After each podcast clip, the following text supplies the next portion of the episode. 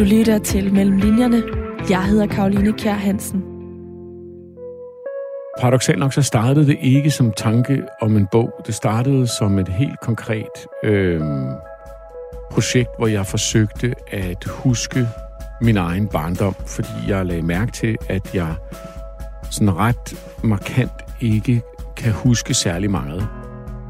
I foråret udgav musiker, radiovært og forfatter Christian Let det første bind i en erindringstrilogi. Og i løbet af den bog hen mod slutningen, der begynder der så at åbne sådan en, en måde at skrive på, som jeg, som jeg ikke havde haft adgang til før. Og det, og det var sådan en åbenbaring for mig, altså sådan rent arbejdsmæssigt. På den åbenbaring skrev han andet bind. En tid med mirakler hedder det. Jeg ser det selv som, at jeg finder et sprog, og så, så kigger jeg op i bog nummer to og siger, okay, hvad kan jeg bruge den her måde at se verden på til? Samme dag bogen udkom, udgav Christian Let også et musikalbum med den titel. Men der er stor forskel på, hvordan bog og musik er blevet til. At skrive bøger er ensomt på en helt anden måde. Øhm, og der er man, eller der er jeg personligt i, i et forskningsmode, altså helt op ind til bogen er blevet en bog, faktisk. Mit navn er Karoline Kjær Hansen. Du lytter til Mellem Linjerne. Velkommen til.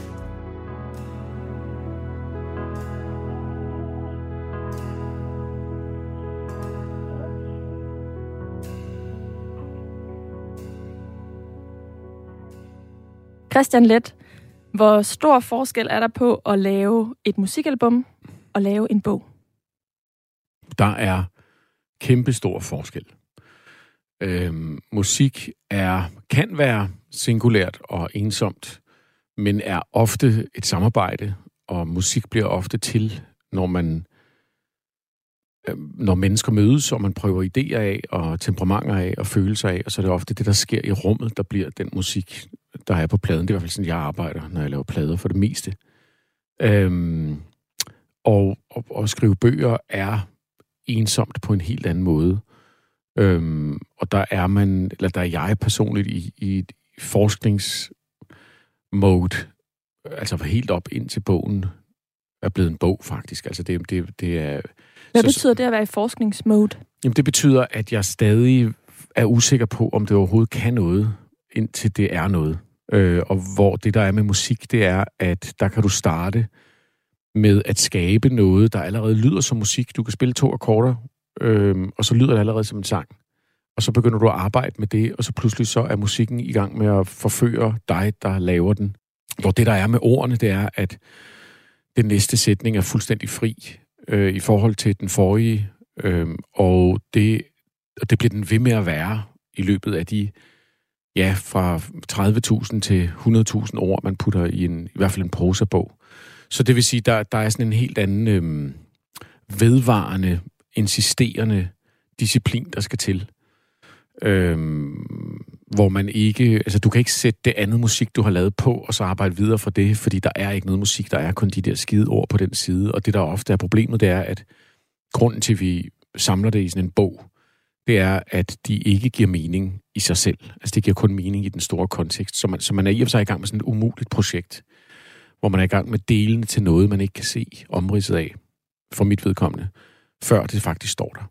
Det lyder som om, at øh, lyden, altså tonerne, der bliver slået an på en guitar eller et klaver, bliver medskaber af en sang, hvorimod at mm. ordene, altså det sorte sværte på papiret, ikke er det i lige så høj en grad. Ja, det, det, det, det, det ender det med at blive, øh, men det er ofte noget, der sker langt senere øh, i processen, hvor med musik sker det umiddelbart. Det er nok ikke det samme, hvis man er professionel krimiforfatter og plotter sin krimi fuldstændig og ved, hvem der har gjort det fra starten af, og så i og for sig skal, øh, skal illustrere undervejs, hvordan man kommer fra A til Å. Øh, men, men, men jeg tror selv der, med dem, der skriver på den måde, der er skriften så... Altså, der, der er der plads til undervejs. Der sker alt muligt, man ikke havde regnet med. Jeg arbejder næsten udelukkende der. Altså, det vil sige, at de, øh, de bøger, jeg udgiver, øh, altså specielt de skønlitterære bøger, de, øh, der opdager jeg undervejs selv, hvad det er for en bog. Altså, jeg er faktisk ikke helt klar over, hvad det er, jeg er ved at lave.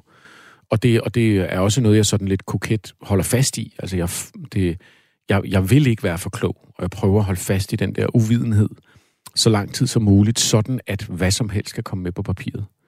Øhm, og det vil så sige, at det er først, når der er ved at være en stor masse af tekst, at jeg begynder at tænke, Nå, okay, det er denne her bog, jeg har arbejdet på i al den tid. Altså ofte er det helt konkret sådan, så jeg sidder og skriver på en masse tekster. Jeg, jeg skriver dem i en notesbog, ligesom den her, jeg har med, med den her fyldepind. Øhm, det er sådan en mind, mindgrøn? Den her mindgrøn, jeg skifter farve hver gang. Okay. Fordi det, det, det, det, jeg har sådan nogle... Den forrige, jeg havde, den var guld, og øhm, før den var den rød. Øhm, men de alle sammen er det samme øh, mærke, som er det her Leuchtturm 1919, tror jeg, det hedder. Er det ikke det, det hedder? Som er sådan et forrygende godt øh, notesbogmærke. Øh, 1917 er det. Leuchtturm 1917. Og øh, så skifter jeg farve hver gang, fordi at så... Øh, så er der et eller andet nyt, øh, du ved, der er grænser for, hvor kedeligt livet må være. Så man så prøver ligesom at have en... Og så mener jeg også, det gør et eller andet mentalt. Jeg er ikke helt sikker på, hvad det gør. Men det... Tror du, det påvirker dig? Altså ja, farven påvirker dig? Det tror jeg helt klart.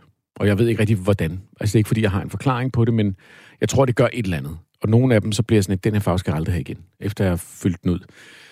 Men så skriver jeg i denne her, øh, og, og jeg skriver med vilje i notesbog, fordi at så kan jeg ikke overskue hele dokumentet. Det vil sige, jeg kan ikke en, sidder ikke og har en fornemmelse af, at nu er jeg oppe på halvanden side, eller nu er jeg oppe på fem sider. Samtidig har jeg heller ikke en, en fornemmelse af, at jeg hele tiden kan redigere, og, og så jeg bliver nødt til at tænke i sætningen. Altså hvor, der, hvor jeg er. Øh, og, og det bliver nødt til at have sådan en tankeagtig logik, hvor at jeg tror, jeg er ved at jeg tror, jeg er ved at beskrive et eller andet, eller jeg tror, jeg er ved at komme med en eller anden pointe, men jeg kan faktisk ikke lige overskue, hvad det er, jeg har skrevet, så, så det, bliver, det får sådan lidt mere, øh, for mig, mere poetisk øh, karakter. Og så, når jeg så har skrevet det, så, øh, så lader det ligge, og så skriver jeg videre, og så efter nogle måneder, oftest, eller uger, gør jeg så et stykke tilbage i bogen, ind til der, hvor jeg sidst har afskrevet dem, og så skriver jeg det ind i computeren. Og der, der sker så redigeringen for det meste. Altså en ret stor del af redigeringen, der ryger en masse i svinget, og ting, der ikke står klart, de, de, du ved, altså sproget bliver hjulpet på vej, og sådan noget der. Og så, øh, og det er sådan helt konkret det, der foregår. Øh, og så, øh, når jeg så har et vist antal ord, og jeg, og jeg kan mærke, at, at der måske er et eller andet, og jeg tvivler meget på, om det overhovedet er noget, jeg er i gang med, så sender jeg det for det meste til øh, mine redaktører, som er min gamle rektor, Hans Otto Jørgensen fra Forfatterskolen, og Jakob Sandvad, der sidder på, de sidder begge to på, på Gladiator. Som også har udgivet dine to seneste Yes, bøger. og så siger jeg, er det her noget? Det er tit det, der, der står. Meget åbent spørgsmål. Ja, fordi at jeg prøver at holde mig meget klar til, at de siger, at nej, det er ikke noget. Det, det prøver at komme med noget andet. Og det, der så er sket de sidste par gange, det er, at de har sagt, ja, det er en bog, øhm, den er praktisk talt færdig. Øhm, men, men, men jeg holder med vilje fast i den der sådan uvidenhed, og det er sikkert noget, jeg bilder mig selv ind. Altså, det skal jeg også sige. Det, det er jo her er jo et langt selvbedrag, også for, for, for at fordre en eller anden form for kreativitet, eller en eller anden form for skabelse. Øhm, men så sender jeg det til dem, og så, øhm, så går vi i gang med at redigere. Så det, det er meget sådan, helt konkret. Og den redigeringsproces skal vi øh, høre meget mere om med øh, afsæt i din nye bog, En tid med mirakler, som du sendte på gaden i sidste uge, den 30. september, samtidig med, at du også sendte et musikalbum på gaden ja. med, øh, med samme titel. Og øh, det er nok mest bogen, vi kommer til at fokusere på i øh, programmet her, fordi at øh, Mellem Linjerne er jo Radio 4's litteraturprogram, som handler om forfatteres research og arbejdsmetoder. Bogen her er den anden bog i en erindringstrilogi, det er øh, begge to bøger, som forlaget Gladiator, som du lige nævnte før, har udgivet. Den første, den hedder En vej ud af togen, den udkom i marts, og nu er anden bog En tid med mirakler så på gaden. Vil du ikke lige starte med at fortælle, hvordan hele det her erindringsprojekt begyndte? Altså tage os med, jeg, jeg formoder, at de to bøger hænger sammen, tage os med helt tilbage til begyndelsen, hvor de spæde tanker til de her bøger øh, kom.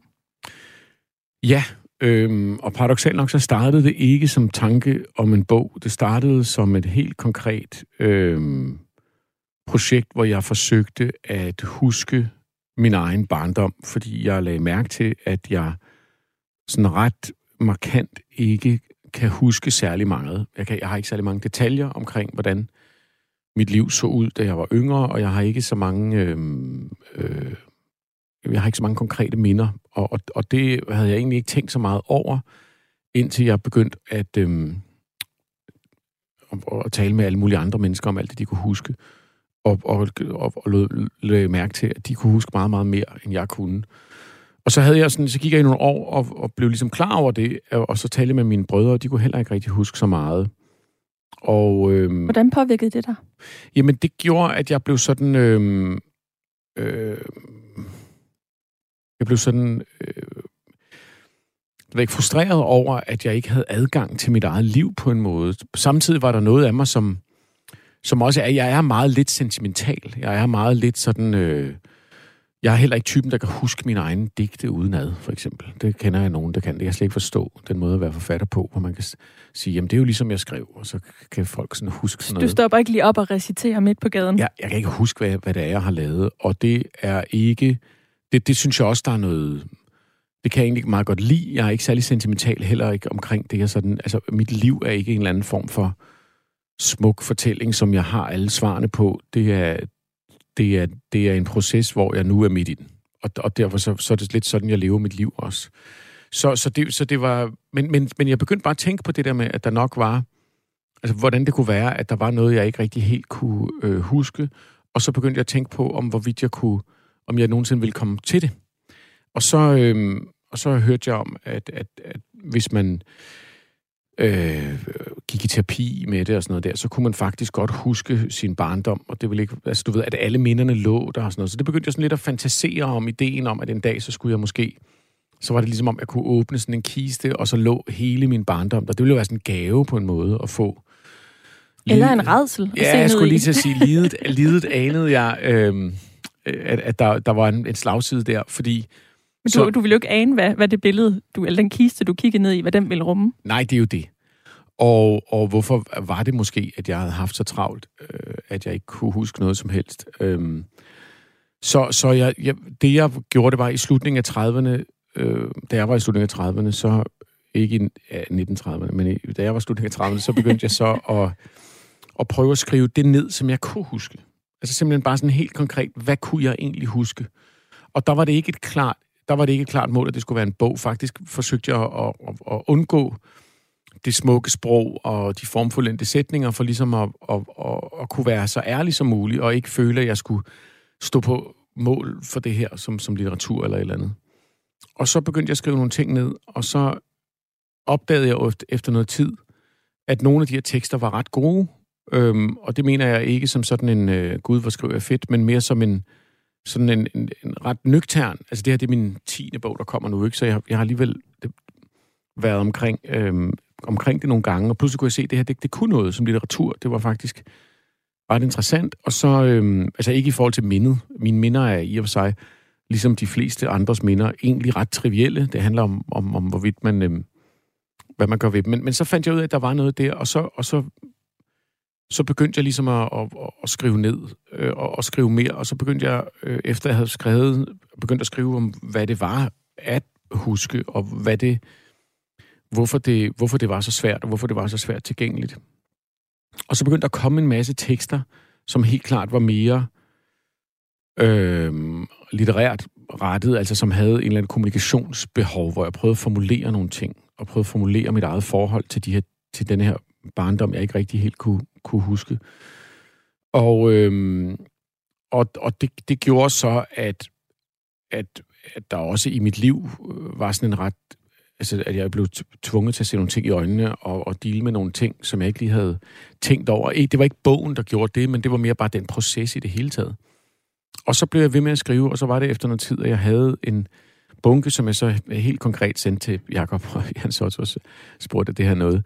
Øhm, og, og, øhm, og, og man kan sige, en grundlæggende ting i det, for mig ser der to temaer i de her bøger. Det ene er erindring, og det andet er det her, som, som vi nok også kommer til at tale om, som, som det er at skrive. For, for mig, der var det øh, en proces, hvor... Altså det vigtigste del af det næsten for mig er, at jeg fandt et sprog i løbet af... Man kan dermed se det i den første bog. De første tekster har jeg med vilje forsøgt at skrive meget, meget nøgternt, meget sparsomlige, Øhm, jeg, skrev, jeg skrev sådan ned, nærmest sådan helt listeagtigt, hvad jeg kunne huske. Og så når jeg så læste bagefter, kunne jeg se, at det var helt utroligt sørgeligt, for eksempel. Men det var ikke tænkt som en sørgelig tekst, for eksempel. Der holdt jeg sådan sproget meget, meget øh, nøgternt. Og så i løbet af den bog hen mod slutningen, der begynder der så at åbne sådan en, en måde at skrive på, som jeg, som jeg ikke havde haft adgang til før. Øhm, og, det, og det var sådan en åbenbaring for mig, altså sådan rent arbejdsmæssigt. Så, og så, så skete der det, jeg, jeg udgav, eller nej, den var, da den var ved at være en bog, så satte altså vi, nummer et, nummer et der, en vej tone, så satte vi egentlig i gang med, at den skulle udgives, men jeg var stadig så meget midt i den mentale proces og den følelsesmæssige proces, at jeg faktisk øh, satte en stopper for det, og sagde, det, det, vi bliver nødt til lige at lade den ligge. Jeg kan ikke stå midt i denne her øh, emotionelle, hvad kan man sige, sådan udfordring, det er at dele med, med de her ting, samtidig med at udgive en bog om det. Øh, så vi lagde den væk, men så var jeg så nervøs for at miste det der sprog, så jeg gik straks i gang med at skrive noget nyt. Så du skrev altså første bog, før du skrev anden bog? Det ja, kom i kronologisk arbejdsrækkefølge? Ja, men til gengæld havde jeg skrevet anden bog, før den første overhovedet udkom. Så de lå begge to klar. Øhm, og det er også derfor, at den anden bog på en eller anden måde tager udgangspunkt i det sprog, der bliver fundet til sidst i den første. Det er sådan, hvis man kigger på det meget nørdet. Det er min egen oplevelse af det. At den, den, det sprog, der ligesom er i, der er sådan nogle tekster fra Italien i, i Den vej ud af togen, hvor at, at øh, jeg har fundet sådan en måde at skrive på, hvor man kan håbe en masse billeder op og, og udforske, udforske en masse ret forskellige emner. Øhm, det var det, jeg ligesom gik i gang med, øhm, da, da, da den bog var færdig, men også var lagt på hylden. Mm. Så gik jeg i gang med at skrive videre på den måde. Mm. Men man kan godt mærke som læser, at der er forskel på de to bøger. Altså den første er i høj grad øhm, fokuseret på din barndom, og der er også blevet lagt stor vægt på øh, skildringen af din far i, øh, i bogen, øh, digteren Jørgen Let.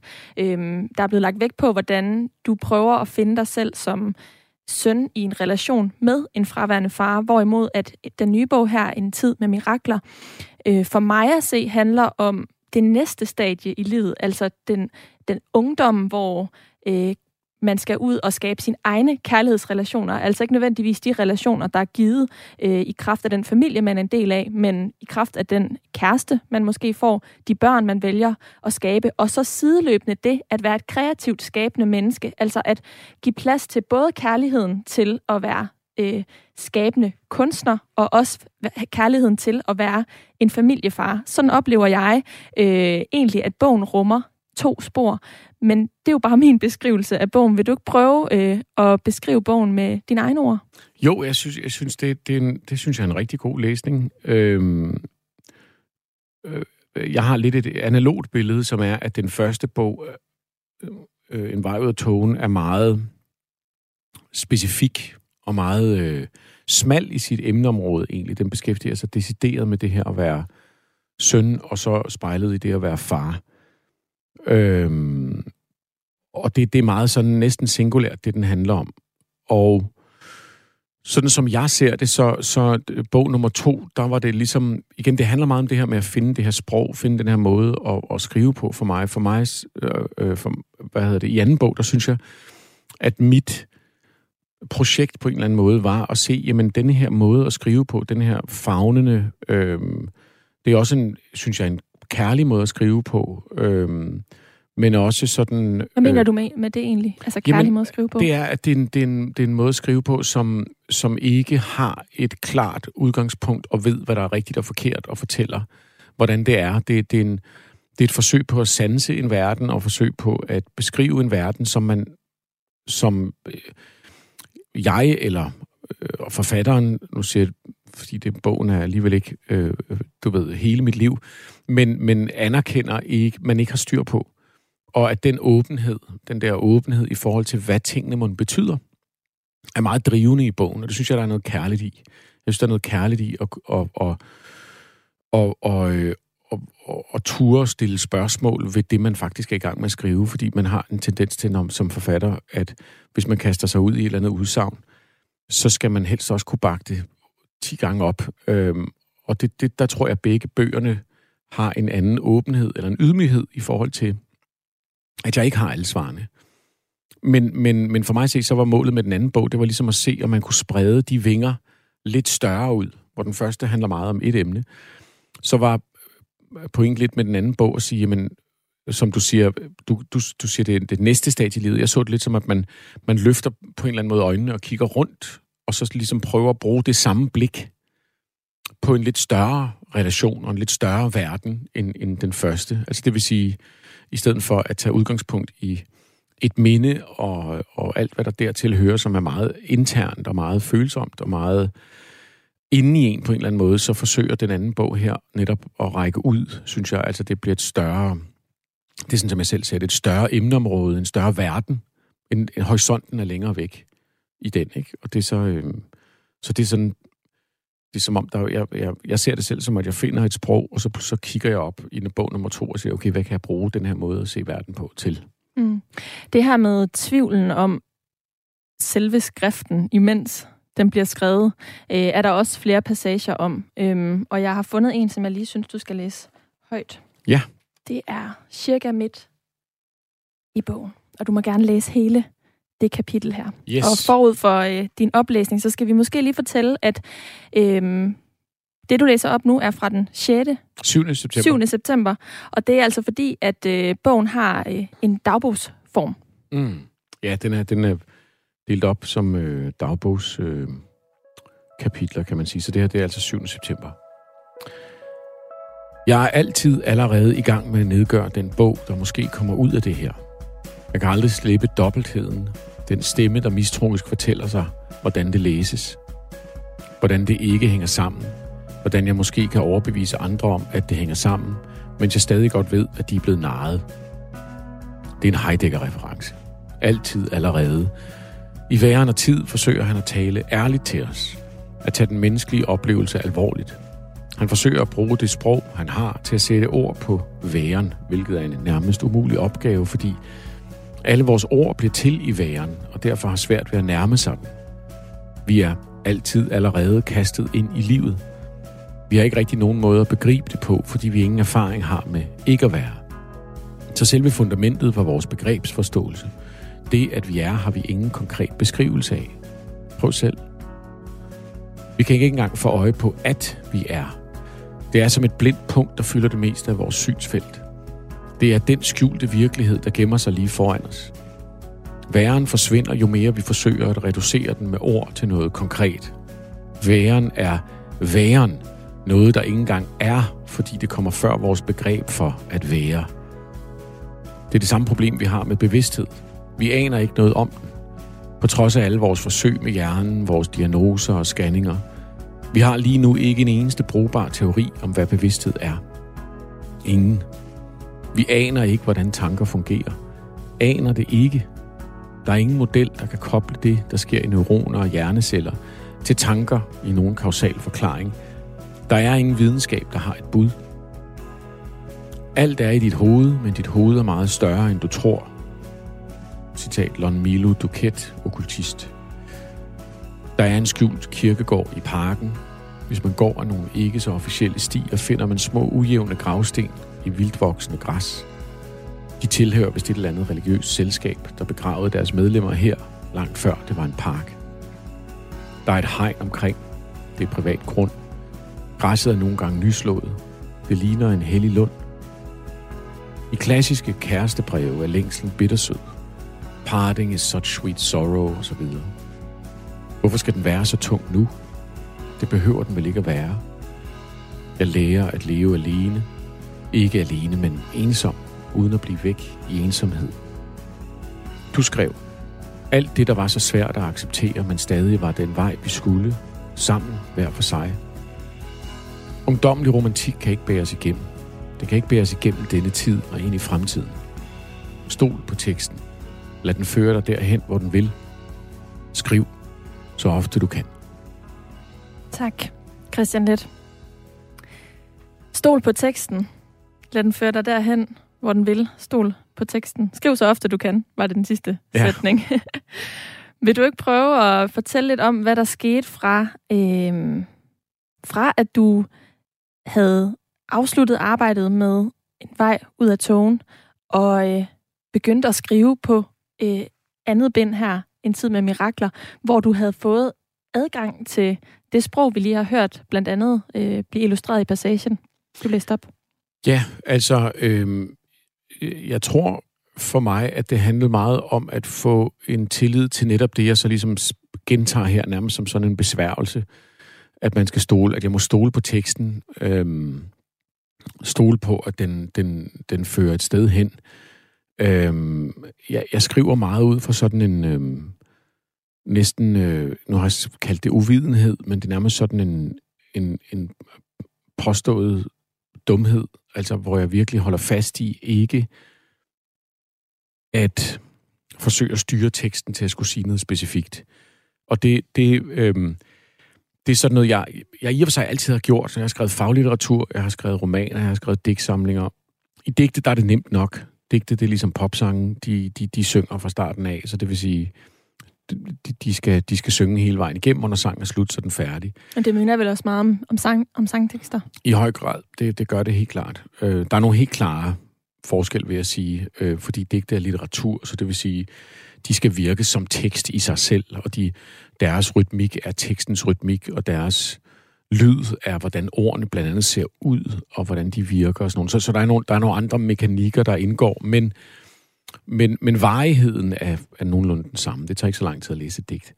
I en roman, i romanen, der, der, der var det også en del af det, at jeg med vilje, selvom jeg prøvede virkelig at finde ud af, hvad det var, der skulle ske i den roman, før jeg skrev den, så var meget åben over for, at hvis der var nogle af karaktererne, der skulle noget, der ville noget andet, eller der var, der var noget, der pludselig greb teksten, og jeg siger ikke greb mig, fordi det, nogle gange kan man være dybt uenig med det, teksten vil, så vil jeg prøve at gå med det. Det er sådan, det er sådan et princip, jeg har.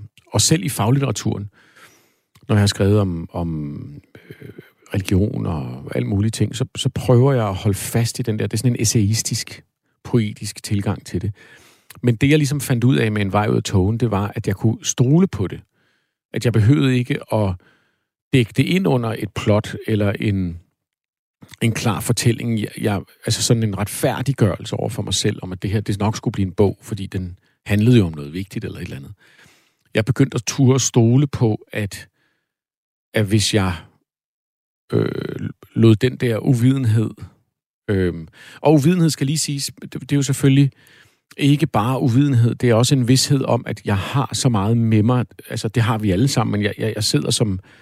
Når, når jeg sidder og skriver, så er jeg jo et, et på nuværende tidspunkt 42 år gammelt væsen med helt utrolig mange referencer, helt utrolig mange erfaringer, øh, læsninger, meninger, alt muligt. Det vil sige, hvis du vækker mig om natten, eller hvis jeg vækker dig om natten, så skal vi nok være der som væsener. Det, det behøver vi ikke at skrive frem. Og det er ligesom noget med at det er ligesom noget med at turde stole på, at, at, at, at, man, at jeg var der i teksten på en eller anden måde, og teksten ville noget. Og så, så vil jeg sige, så, så fra den første til den anden bog, så var det så var det lidt ligesom at sige, okay, jamen, det, med den første bog, der fandt jeg ud af, at det godt kunne blive til en bog, selvom det var skrevet på den her præmis. Og med bog nummer to var det ligesom at forsøge at, at prøve det af på en eller anden måde. Altså at, at, at satse hele butikken på en eller anden måde, og gå i gang med en, med en bog, som jeg ikke havde en klar... Jeg troede, den handlede om forskellige ting, mens jeg skrev den.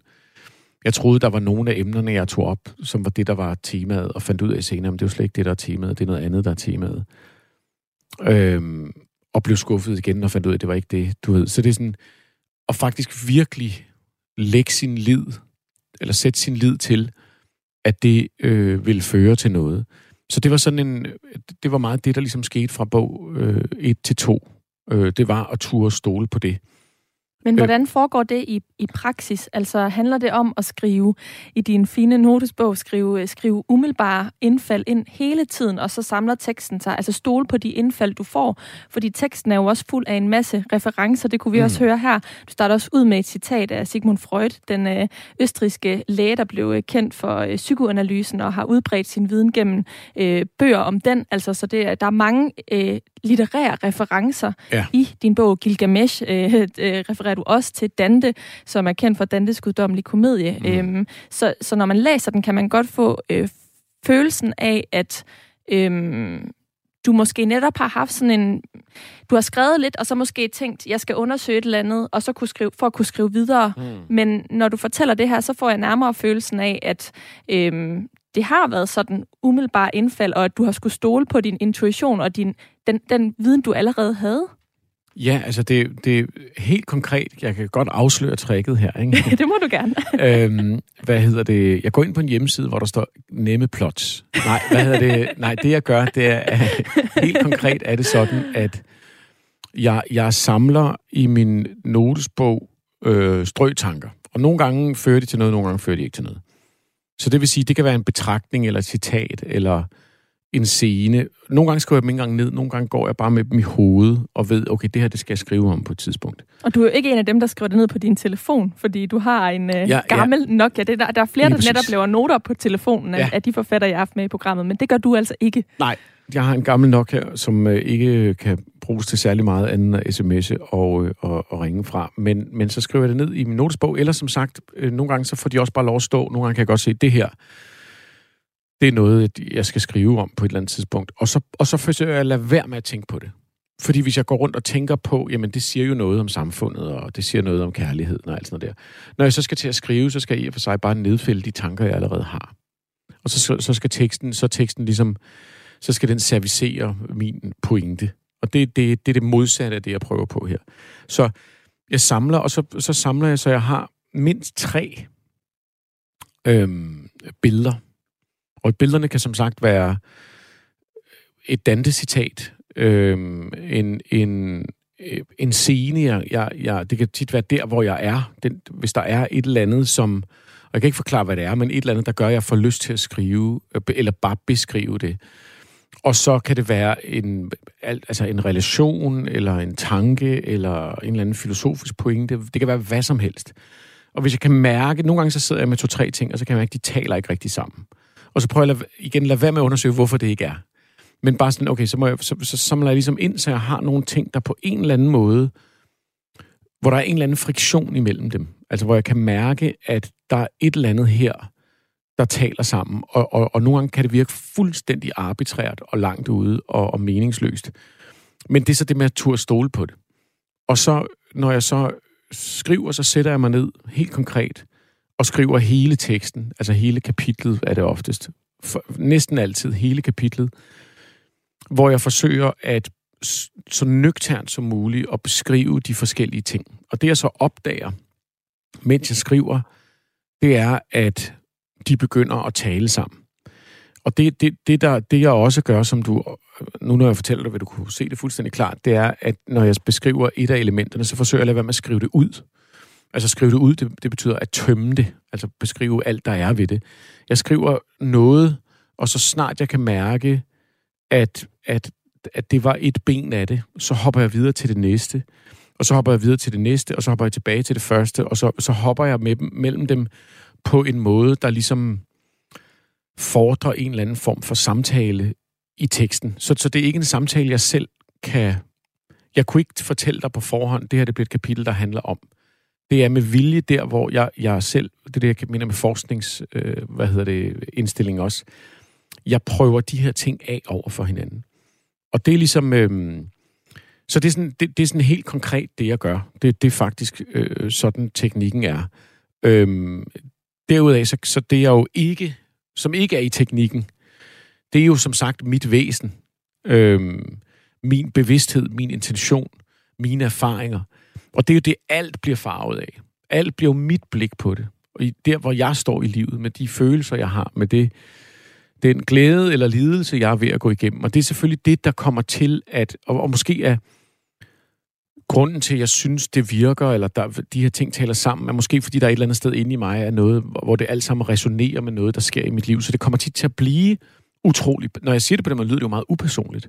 Men det bliver jo meget personligt. Det, det er nogle meget personlige tekster. Fordi du associerer to emner med hinanden eksempelvis. Ja, simpelthen. Øhm, og, og, og, og det, men pointen er, at det er ikke emnerne. Det er selve den associerende og det sprog.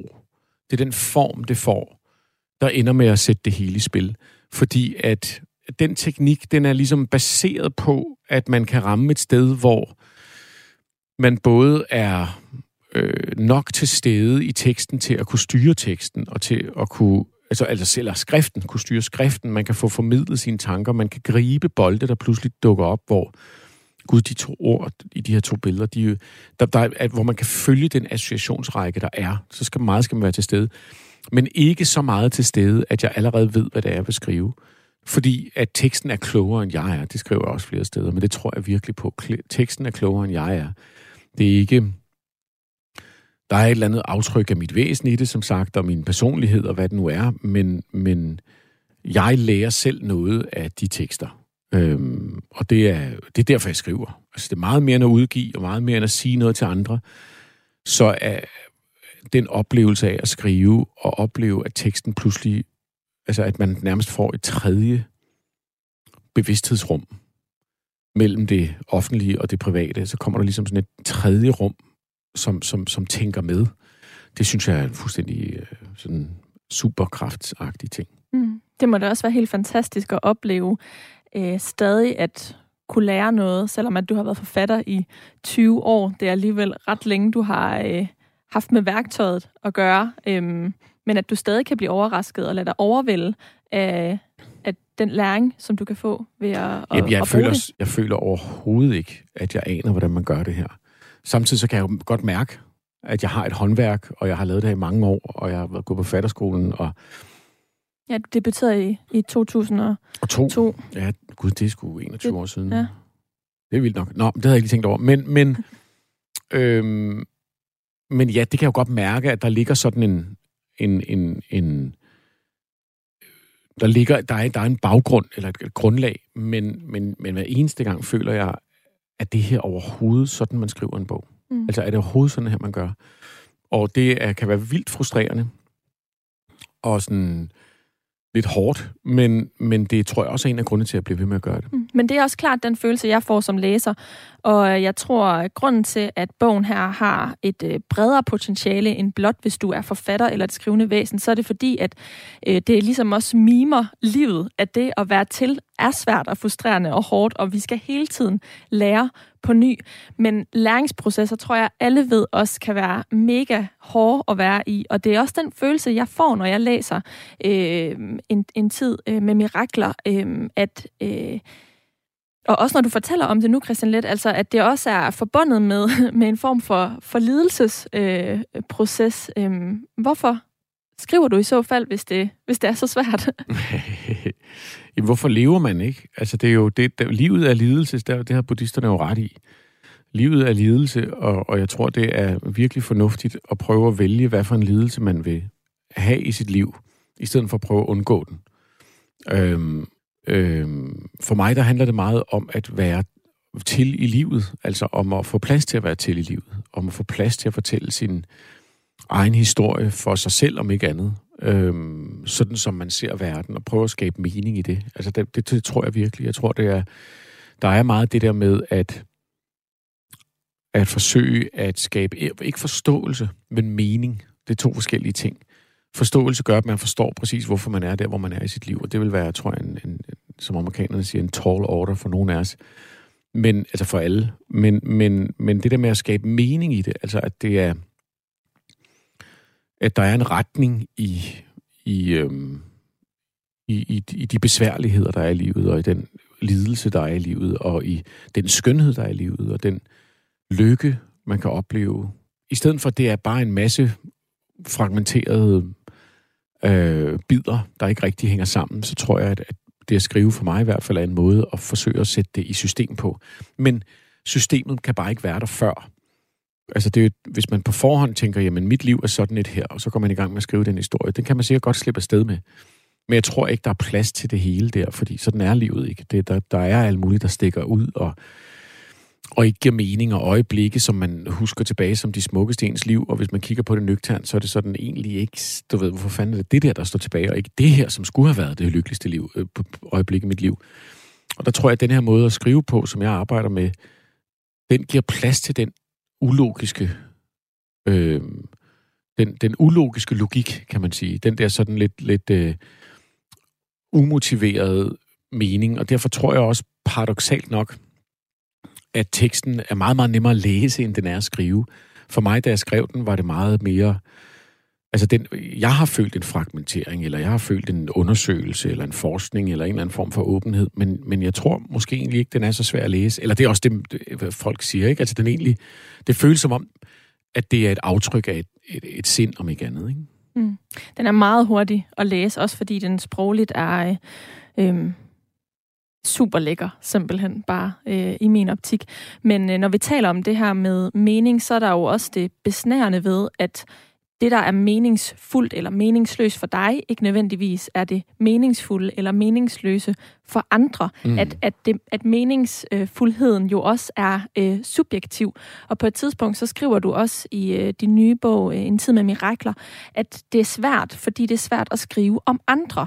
Det mm. er jo, nu har du selv kaldt det her en roman, men den er sådan lidt svær at, at klassificere rent mm. genremæssigt. Jeg får egentlig i højere grad følelsen af, at den er øh, essayistisk, fordi mm. jeg er meget bevidst om dig som forfatter, altså din person og dine personlige erindringer, øh, og fordi der er nogle betragtninger, nogle refleksioner. Det er altid sådan, der er den der scene, som enten kommer fra dit, dit nutidsspor, dit levede liv her nu, eller jegets nutidsspor, skal jeg måske sige, øh, og så, eller den erindreds, øh, erindringssporet, som så fører til nogle øh, refleksioner over et, øh, et emne, som så kan både være kærlighed, ensomhed, øh, skaberkraft, i virkeligheden emner, som jo han, øh, hænger rigtig godt sammen.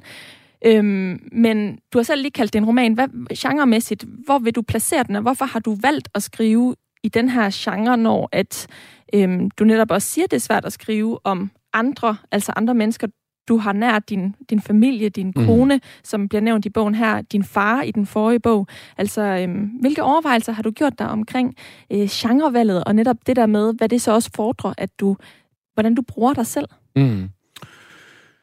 Øhm, Jamen altså, jeg tror egentlig genremæssigt, at, at essayistik eller essay er et rigtig godt ord. Problemet med det ord, at de fleste forstår ikke rigtig helt, hvad det betyder. Eller de tænker essay som en, en lang artikel i New Yorker Magazine eller et eller andet, ikke? som er sådan en som er faglitterære essays, som er en mm. hel genre for sig selv. Mm. Men så er Ulrik Thomsens øh, store kongeskade øh, er jo også et, et essay, eksempelvis, som har Præcis. fået bred anerkendelse. Så jeg tror godt, at vi kan forvente af vores læsere de, og lytterne, at de, de ved, hvad det er. Ja, men, men, men det er rigtigt, men samtidig bliver det også kaldt erindringer, det bliver også kaldt memoarer, og det bliver også kaldt øhm, øh, øh, alle mulige andre ting, hvor det, jeg er helt sikkert er ude i, det er sådan en slags klassisk poetisk essay.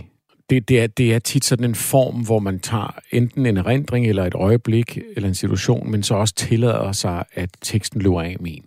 Det er det for mig at se, sådan øh, definitionen er at, at øh, hvis man tillader sig, at teksten løber afsted med en, så, så er det et poetisk essay.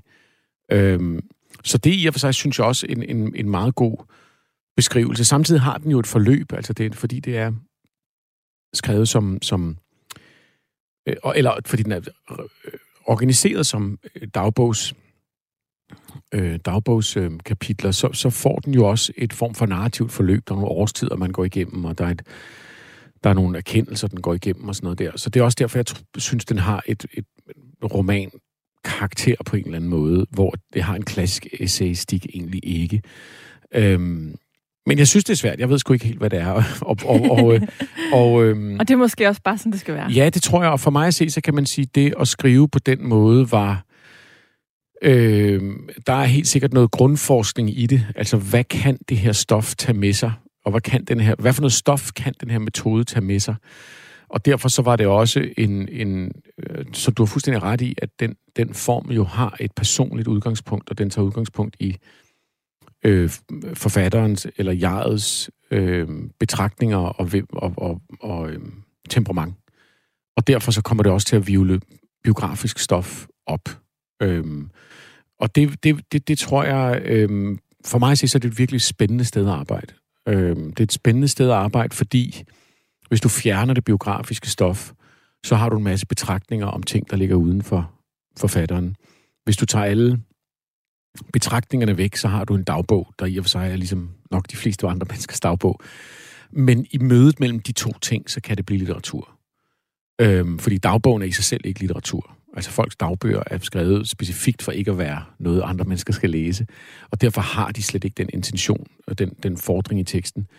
Øhm, og det her, det, det rammer sådan et ret specielt sted, fordi at, som er ret sådan øhm, let antændeligt, kan man sige. Og, og øh, sprængfarligt, kan man sige, sådan rent, øhm, altså i forhold til, at alt muligt kan ske i teksten. Fordi at der både bliver givet noget personligt, og også fordi det kan løber sted i alle mulige retninger. Og for mig så tror jeg, det grunden til, at jeg skrev på den måde, er, at det, jeg pludselig kunne skrive nogle ting, jeg ikke kunne skrive før.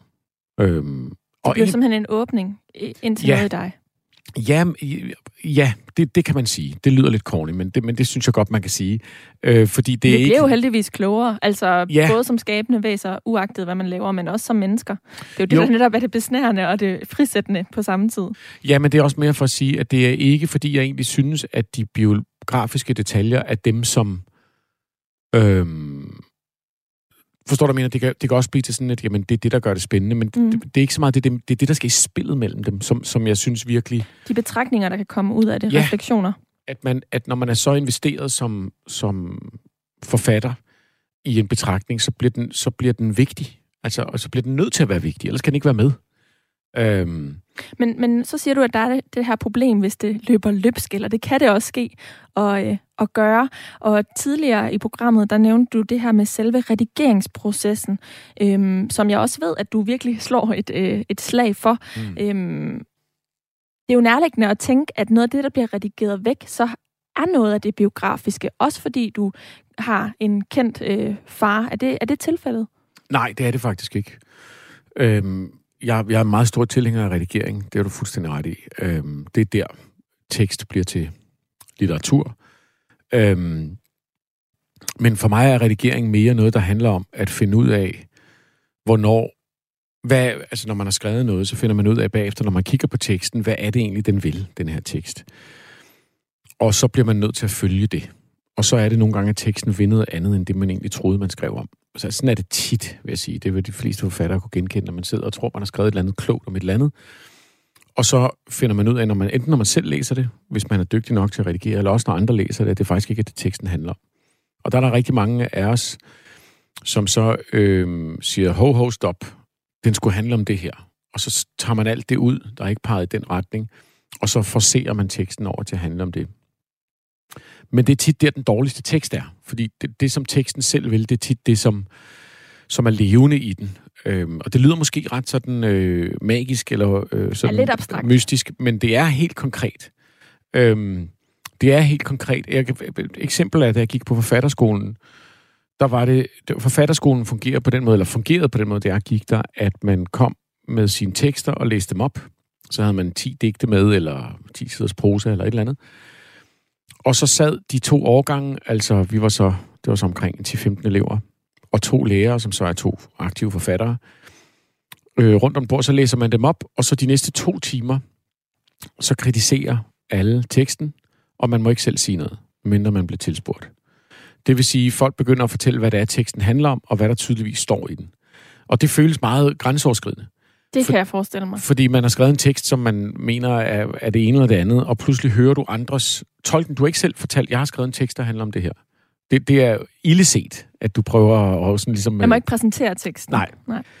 Øh, så det vil sige, at, at du får pludselig et indblik i, hvis du kan komme forbi den store øh, sådan, øh, pinlighed, det kan være, og, og nogle gange også smerte, så finder du ud af, at det, du skrev, det, var, det er ikke blevet til det, du, tro, du troede, du skrev. Øhm, og det kan du så vælge at have to forskellige reaktioner på. Enten, øhm, I tager alle sammen fejl, det er ikke det, den handler om, og øh, du ved, det, det var ikke det, jeg ville. Eller at indse, at teksten ikke øh, 100% er din egen at styre, og at, at tit så sidder folk og bliver glade for elementer i teksten, du ikke selv rigtig havde set, eller tænkt over, eller egentlig havde styret i den retning. Og det, det, det er sådan en ret stor... Øh, det er sådan et, hvad kan man sige, paradigmeskift ind i ens hoved, tror jeg, fra hvordan folk tror, det er at være forfatter. Folk tror, at man som forfatter sidder og styrer en bog øh, fra 0 til 100 procent. Og i virkeligheden, så tror jeg, at grunden til, mange af os skriver, er, at vi, vi har alle mulige intentioner, og vi styrer den i større eller mindre grad. Men hvis det bare var det, så var det jo i og for sig sådan noget, hvor man maler efter numre og fylder farver ud. I virkeligheden, så det, der gør det vidunderligt at skrive, det er, at, at teksten vil mere øh, den kan noget andet, og at man er kommet til at lave et aftryk af sit væsen i den. Og det aftryk er pludselig øh, på måder, man ikke helt selv forstår, bedre beskrevet, end man selv kunne gøre det. Fordi hvis jeg bad dig om at skrive øh, en tekst, der beskrev dig selv, du kan godt høre allerede, at opgaven er forfærdelig, øh, så prøver man at skrive en tekst, hvor man prøver at beskrive sig selv. Og allerede der er man i gang med at kontrollere, hvem man er, og hvem man, hvordan man gerne vil fremstå man kan også prøve at være vildt ærlig, og så er det, altså der ligger ens moral, der ligger ens æstetik, der ligger alt muligt i det. Hvor at, at øhm, det, der er virkeligheden, er, at teksten i sig selv står og gør det, uden at man har bedt den om det. Og det, og det, øhm, og det er det, der gør god litteratur. Altså det er simpelthen, det er ikke, det er ikke historien, der gør en krimi god, eller en, øh, en poesibog god, eller en erindring god, fordi historierne, det, det er de samme. Vi bliver født, vi går grueligt meget igennem, vi bliver forladt og svigtet, vi elsker nogen. Øh, noget af det fører til lykke, noget af det fører til elendighed, og så dør vi. Og der er helt utrolig mange bøger derude, og de fleste af dem er virkelig, virkelig, virkelig dårlige. Og de fortæller altså de samme historier, som dem, der er i alle de gode. Det, der gør en bog god, det er ikke historien eller det partikulære. Det er sproget og, og, og intentionen og det væsen, der er. Det er det aftryk, der ligesom står. Så at, at øve sig på at blive forfatter er at øve sig på at lade det, og finde ud af, hvornår man er kommet til at fange noget af sit eget aftryk, og så prøve i redigeringen at fjerne alt det overflødige. Så det er sådan meget sådan, øh, redigering er, og så selvfølgelig finde ud af, hvornår teksten er uklar, altså sådan nogle helt konkrete ting. Ikke? Så, så, øhm, Hvad så, har du lært af det aftryk, som du øh, har, har sat med øh, En tid med mirakler? Jeg læser ikke rigtig så meget af det, jeg selv skriver. Men hvad har du så lært af processen? Af processen har jeg lært... Jamen, det, det, det er et andet spørgsmål. Ja, det, det, det, det er det nemlig. øh, og der, der har jeg lært meget... Altså, jeg er blevet mere ambitiøs. Jeg, jeg, da jeg var ved at være færdig med denne her, så fik jeg pludselig tanken af, at den her, den her måde at skrive på kan jo alt. Altså, nu, nu har jeg ligesom... I denne her bog har jeg åbnet det op imod begreber som kærlighed og ensomhed og, og, og, og længsel og... og øh, og, og sådan nogle, og, og lidelse og livet og sådan noget der. Men pludselig tænker jeg, jamen, hvad, hvad kan man, hvad er, der, er der overhovedet nogle begrænsninger for, hvad jeg kan skrive om? Og det er det, jeg vil afprøve med den næste bog, kan man sige. Men den er, er, ligesom, den er ikke skrevet endnu? Den er i gang. Den er i gang, okay. Den er, i gang. er det en mind, mindgrøn øh, notesbog, du skriver i? Lige nu er det en mindgrøn Altså det er det jo nu, men er det de tekster, der står i den bog, ja, som det ligger er på det. bordet foran Den, der ligger her, der står der blandt andet noget. At, altså nu må vi se, fordi at i redigeringen fra denne her bog ind i computeren, der kan jo nå at ske meget. Altså, det er en ret brutal redigering, der sker. Men, øhm, men ja, det er denne her, og så tror jeg, at notesbogen før, den er allerede fyldt. Så, øhm, Hvad farve har den? Det var guld. Guld, det var, ja, det nævnte du det var sådan en jubilæumsudgave af det her mærke. Det var lidt irriterende, at den var guld. Det skal jeg ikke gøre igen. Hvorfor, hvorfor var det irriterende? Var det for ambitiøst? Ja, det var det nemlig. Det var sådan lidt sådan for, for det er som om, den siger, nu kommer der god tekst, og det er ikke, øh, det, det er too Så much. det er bedre med sådan nogle, øh, ja, og, sådan lidt mere øh, for, farver, man ikke har så mange forventninger til. Ja, lige præcis, og som gerne må være sådan lidt klodset og mærkelig. Altså mm. sådan, jeg kan godt lide, at jeg havde en orange. Det er også lidt kitsch med en mintgrøn. Ja, det er det også. Lige mm. præcis. Det er også helt fint. Christian Lett, vi er nået til vejs ende i vores øh, samtale her, men vi skal slutte af med et nummer, fordi som jeg sagde i begyndelsen af programmet, så øh, har du samtidig med udgivelsen af din nye bog En tid med mirakler også søsat et album, der har samme titel, og øh, jeg har valgt et nummer, der hedder Danser Alene, som vi skal høre, fordi jeg synes, det er virkelig et flot nummer. Det er ikke titelnummeret, der er også et nummer, der hedder En tid med mirakler, og jeg overvejede, om vi skulle høre det, men nu valgte jeg altså danser alene, så inden vi øh, sætter det på og runder af, vil du så ikke præsentere det nummer? Jo, det vil jeg gerne. Det, det er et nummer, der, der, der handler om også om ensomhed, kan man sige, og også om at rejse rundt, som jeg faktisk er i gang med lige nu, og, og være på turné, og, øhm, og så er det sådan lidt en, en... Jeg kan godt lidt lide ham her, jeg-personen i den her sang. Han, han er sådan lidt... Øh, han er lidt ligeglad. Han og så, skriver to bøger, fordi alle andre, de skriver kun på en. Lige præcis. Skriver på to bøger, fordi det, altså, tænker, det, det er sådan en linje, jeg ikke ville have tur at skrive før. Han har sådan en selvsikkerhed. Den ja. selvsikkerhed, som du prøver at få ved at give dig hen til det, du har erfaret med den første bog her i det tror jeg, Det tror jeg er fuldstændig rigtigt. Og jeg tror jeg ikke, jeg havde tur at skrive den linje før. Så den, øh, det, det, på den måde den sang også en, et, lidt et nybrud for mig. Tillykke med, at du fandt modet til at skrive den sætning, og hurra til os andre, fordi at øh, du, øh, du turde give dig hen til det øh, mod Christian Let. Tusind tak, fordi du kom i studiet og fortalte om dit arbejde mellem linjerne i din nye bog En tid med mirakler. Tak fordi jeg måtte komme. Man vil godt se verden, men her ser du en verdensmand. Den dag jeg landede i Castro, tog jeg hen og fandt mit bane.